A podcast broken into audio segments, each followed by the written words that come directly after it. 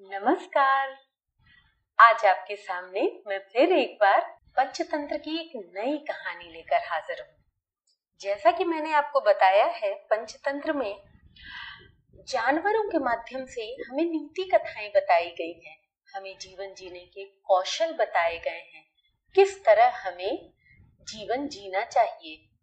वो कुशलता, वो व्यवहार, ताकि हमारा जीवन कैसा हो, सुगम और सुंदर हो। इसी कड़ी में आज की जो कहानी है, वह है चतुर खरगोश और शेर। यह पंचतंत्र की मुझे लगता है प्रसिद्ध कहानियों में से एक है। सबने कभी न कभी इस कहानी को ज़रूर सुना होगा। जो बच्चे हैं, शायद वो न सुन पाए हों, लेकिन जो बड़े हैं, उन्होंने तो इस कहानी को ज़रूर ही कभी न कभी सुना होगा। तो चलिए, हाथ कंगन को आर से क्या? सुनते हैं कहानी। किसी घने वन में एक बहुत बड़ा शेर रहता था। वह रोज शिकार पर निकलता और एक ही नहीं कई कई जानवरों का काम तमाम कर देता। जंगल के जानवर डरने लगे। अगर शेर किसी तरह शिकार करता रहा तो एक दिन ऐसा आएगा कि जंगल में कोई भी जानवर नहीं बचेगा। सारे जंगल में सनसनी फैल गई। शेर को रोकने के लिए कोई न कोई उपाय करना ज़रूरी था। एक दिन जंगल के सारे जानवर इकट्ठा हुए, उन्होंने मीटिंग बुलाई। इस प्रश्न पर विचार करने लगे। अंत में उन्होंने तय किया कि वे सब शेर के पास जाकर उनसे इस बारे में बात करें। आखिर था तो वह उनका राजा ही। दूसरे दिन जानवरों का एक दल शेर के पास पहुँचा। उनको अपनी ओर आते देख शेर घबरा गया और उसने गरज कर पूछा क्या बात है? तुम सब यहाँ क्यों आ रहे हो? जानवर दल के नेता ने कहा, महाराज, हम आपके पास निवेदन करने आए हैं। आप राजा हैं और हम आपकी प्रजा। जब आप शिकार करने निकलते हैं तो आप बहुत सारे जानवर मार डालते हैं। आप सबको खा भी नहीं पाते। इस तरह से हमारी संख्या दिन प्रतिदिन कम होती जा रही है। अगर ऐसा ही होता रहा तो कुछ ही दिनों में जंगल में आपके सिवाय कोई नहीं बचेगा। प्रजा के बिना कैसा राजा? यदि हम सभी मर जाएँगे तो आप राजा भी नहीं रहेंगे। हम चाहते हैं आप सदा हमारे महाराज बने रहें। आपसे हमारी विनती है, आप अपने घर पर ही रहा करें। हर रोज हम स्वयं आपके लिए खाने के लिए एक जानवर भेज दिया करेंगे। इस तरह से राजा और प्रजा दोनों ही चैन से रह सकेंगे। शेर को लगा कि जानवरों की बात में सच्चाई है। उसने पल भर सोचा, फिर बोला, अच्छी बात है, मैं तुम्हारे सुझाव को मान लेता हूँ। लेकिन याद रखना, अगर किसी भी दिन तुमने मेरे खाने के लिए पूरा भेजन, भोजन नहीं भेजा तो मैं जितने जानवर चाहूँगा, मार डालूँगा। जानवरों के पास तो कोई चारा था ही नहीं। इसलिए उन्होंने शेर की हर शर्त मान ली और अपने अपने घर चले गए। उस दिन से हर रोज शेर के खाने के लिए एक जानवर क्रम से भेजा जाने लगा। इसके लिए जंगल में रहने वाले सभी जानवरों में से एक एक जानवर बारी बारी से चुने जाते थे। कुछ दिन बाद एक खरगोश की बारी आई। अब देखिए, जो लोग मीटिंग करने गए थे, ऐसा लगता है कि वो सबकी आवाज़ थे, पर मरना कौन चाहता है? वो सबकी आवाज़ तो हो ही नहीं सकते। उन्होंने अपनी तरफ़ से सोचा, सबसे ज्ञानवान जो प्रपोजल हो सकता है, वह शेर के सामने रखा जाए। शेर को भी डर था। भूखों मरने से ज़्यादा तो वह इस बात से डर गया कि राजा बना नहीं रहेगा।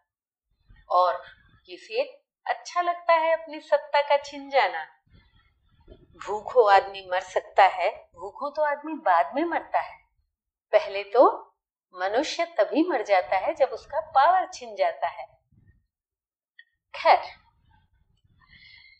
तो एक दिन एक खरगोश की बारी आई। वह खरगोश इतना छोटा था, एकदम प्यारा सा लेकिन चतुर बहुत था। उसने सोचा, बेकार में शेर के हाथों मरना मूर्खता है। अपनी जान बचाने का कोई न कोई उपाय अवश्य करना चाहिए। हो सकता है उपाय फेल हो जाए, पर उपाय करने का अधिकार तो मेरे पास है ही। हो सकता है कि शेर जैसी मुसीबत से पूरे जंगल को छुटकारा मिल जाए। आखिर उसने एक तरकीब सोच ही ली खरगोश धीरे धीरे आराम से शेर के घर की ओर चल पड़ा। मृत्यु के भय से उसके पाँव उठते नहीं थे। जब वह शेर के पास पहुँचा तो बहुत देर हो चुकी थी। भूखा शेर, जो एक कहावत है ना, शेर वैसा ही बैठा था। भूख के मारे शेर का बुरा हाल हो रहा था। जब उसने सिर्फ़ एक छोटे से खरगोश को अपनी ओर आते देखा तो गुस्से से बौखला उठा और गरज कर बोला, किसने तुम्हें भेजा है? एक तो पिद्दी जैसे हो, दूसरे इतनी देर से आ रहे हो। जिन बेवकूफों ने तुम्हें भेजा है, मैं उन सबको ठीक कर दूँगा। एक एक का काम तमाम न किया तो मेरा नाम भी शेर नहीं। नन्हे खरगोश ने आदर से ज़मीन पर झुककर कहा महाराज, अगर आप कृपा करके मेरी बात सुन ले तो मुझे और जानवरों को दोष नहीं देंगे। वो तो जानते थे कि एक छोटा सा खरगोश आपके भोजन के लिए पूरा नहीं पड़ेगा। इसलिए उन्होंने छह खरगोश भेजे थे। लेकिन रास्ते में हमें एक और शेर मिल गया। उसने पाँच खरगोशों को मारकर खा लिया, महाराज। यह सुनते ही शेर दहाड़ कर बोला, क्या कहा? दूसरा शेर? कौन है वह? तुमने उसे कहाँ देखा? महाराज, वह तो बहुत बड़ा शेर है, खरगोश ने कहा। वह ज़मीन के अंदर बनी एक बड़ी गुफा से निकला था। वह तो मुझे ही मारने जा रहा था, पर मैंने उससे कहा, सरकार आपको पता नहीं कि आपने क्या अंधेर कर दिया है। हम सब अपने महाराज के भोजन के लिए जा रहे हैं, लेकिन आपने उनका सारा खाना खा लिया है। हमारे महाराज ऐसी बातें सहन नहीं करेंगे। वे ज़रूर ही यहाँ आकर आपको दंड देंगे। इस पर उसने पूछा, कौन है तुम्हारा राजा? मैंने जवाब दिया हमारा राजा जंगल का सबसे बड़ा शेर है। महाराज, मेरे ऐसे कहते ही वो गुस्से से लाल पीला होकर बोला, बेवकूफ़, इस जंगल का राजा सिर्फ़ मैं हूँ। यहाँ सब जानवर मेरी प्रजा हैं। मैं उनके साथ जैसा चाहूँ, वैसा व्यवहार कर सकता हूँ। जिस मूर्ख को तुम अपना राजा कहते हो, उस चोर को मेरे सामने हाजिर करो। मैं उसे बताऊँगा, असली राजा कौन है?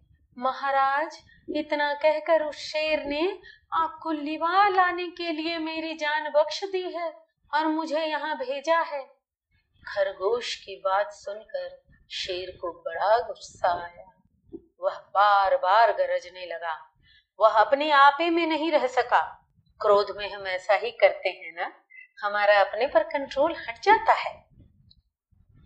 उसकी भयानक गरज से सारा जंगल दहलने लगा। मुझे फ़ौरन उस मूर्ख का पता बताओ, शेर ने दहाड़ कर कहा, जब तक मैं उसे जान से न मार दूँगा, मुझे चैन नहीं मिलेगा। बहुत अच्छा महाराज, खरगोश ने कहा, मौत ही उस दुष्ट की सजा है। अगर मैं और बड़ा और मज़बूत होता तो मैं खुद ही उसके टुकड़े टुकड़े कर देता। चलो, रास्ता दिखाओ, शेर ने कहा। फ़ौरन बताओ किधर चलना है। इधर आइए महाराज, इधर। खरगोश रास्ता दिखाते हुए शेर को एक कुएँ के पास ले गया और बोला, महाराज, वह दुष्ट शेर ज़मीन के नीचे किले में रहता है। जरा सावधान रहिएगा, किले में छुपा हुआ दुश्मन खतरनाक होता है।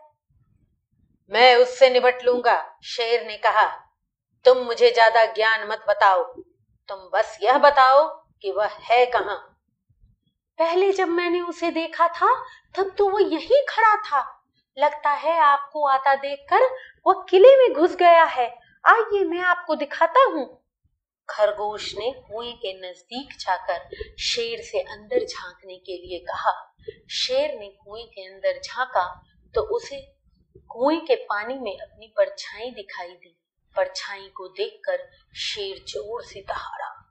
कुएँ के अंदर से आती हुई अपने ही दहाड़ने की गूंज सुनकर उसने समझा, दूसरा शेर भी दहाड़ रहा है। दुश्मन को तुरंत मार डालने के इरादे से वह फ़ौरन कुएँ में कूद पड़ा। कूदते ही पहले तो वह कुएँ की दीवार से टकराया, फिर धड़ाम से पानी में गिरा और डूब कर मर गया।